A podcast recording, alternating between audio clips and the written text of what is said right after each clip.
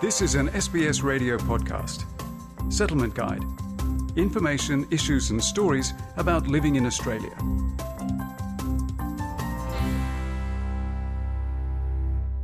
Increasingly, at the beginning of an event, we see a formal ceremony performed by Aboriginal traditional custodians.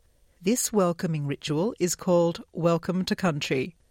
As we celebrate NAIDOC Week, Settlement Guide looks at what Welcome to Country means and how we can all acknowledge the traditional custodians with sincerity. Welcome to Country ceremonies are only performed by traditional custodians. They are the descendants of the Aboriginal people who cared for Australian land before colonisation. Rhoda Roberts is SBS's Elder in Residence. She coined the term Welcome to Country in the 1980s and helped develop modern ways to deliver the welcoming. The welcome to country is done by those custodians from that land base that you're on, or indeed the elders of that community. The welcoming usually takes the form of a speech, dance, or smoking ceremony. Jude Barlow is a Ngunnawal elder from the Canberra region.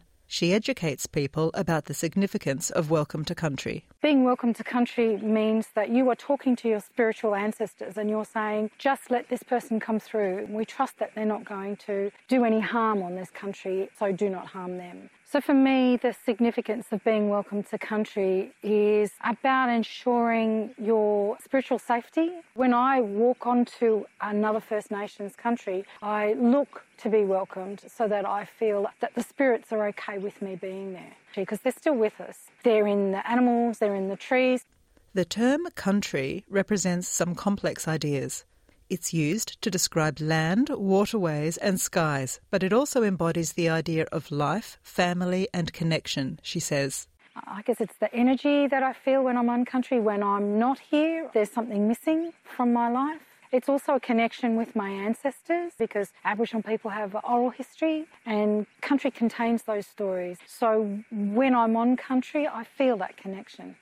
Not just anyone can perform a welcome to country. The welcoming should be performed by the traditional custodians of the land you're meeting on. Often they've been formally recognised as a traditional owner group for a specific area, says Paul Paton, a Gunai and Monaro man from southeastern Australia. He's CEO of the Federation of Victorian Traditional Owner Corporations. Traditional owners are connected to a particular place or country, and it's really important that we honour that connection and that relationship that traditional owners hold with that piece of land or that cultural landscape, and to hear directly from traditional owners about their connection, about the importance of caring for country and their aspirations for their communities going forward is really important to recognise that enduring connection of thousands of generations. In some parts of Australia, the traditional custodians are well known.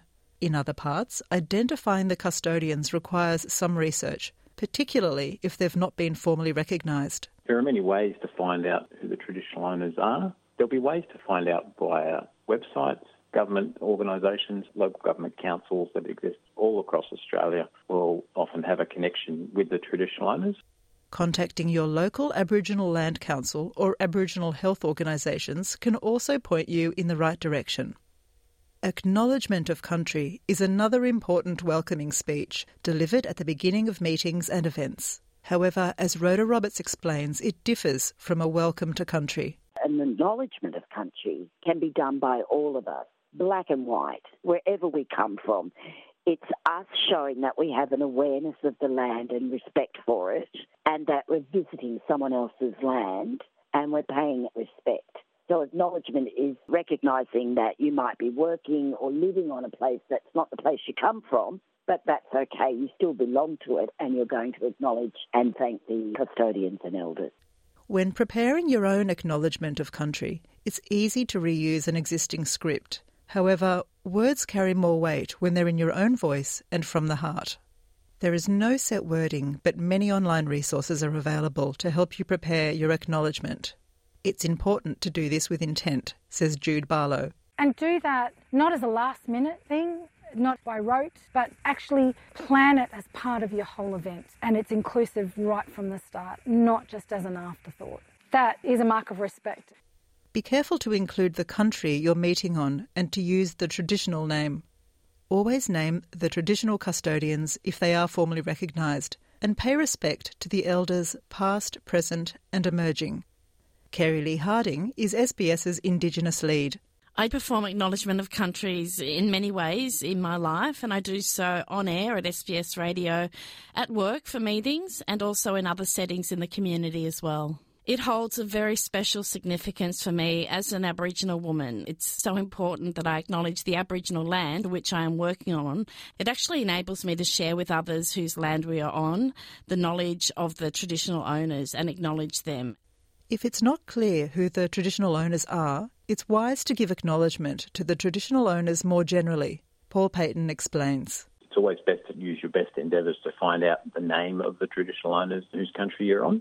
If it's contested country, that's also something that needs to be acknowledged. Sometimes there are many groups who assert an interest in a particular part of country, and that's really important to understand. If there haven't been recognition through formal recognition structures, then there may be multiple groups that have an interest in that area. The most respectful thing to do, says Kerry Lee Harding, is to give an acknowledgement a try. Go ahead and be positive and do an acknowledgement of country as it's one positive thing I think we should all be doing to pay our respects to the local custodians of the land. This was an SBS radio podcast. For more settlement guide stories, visit sbs.com.au slash radio.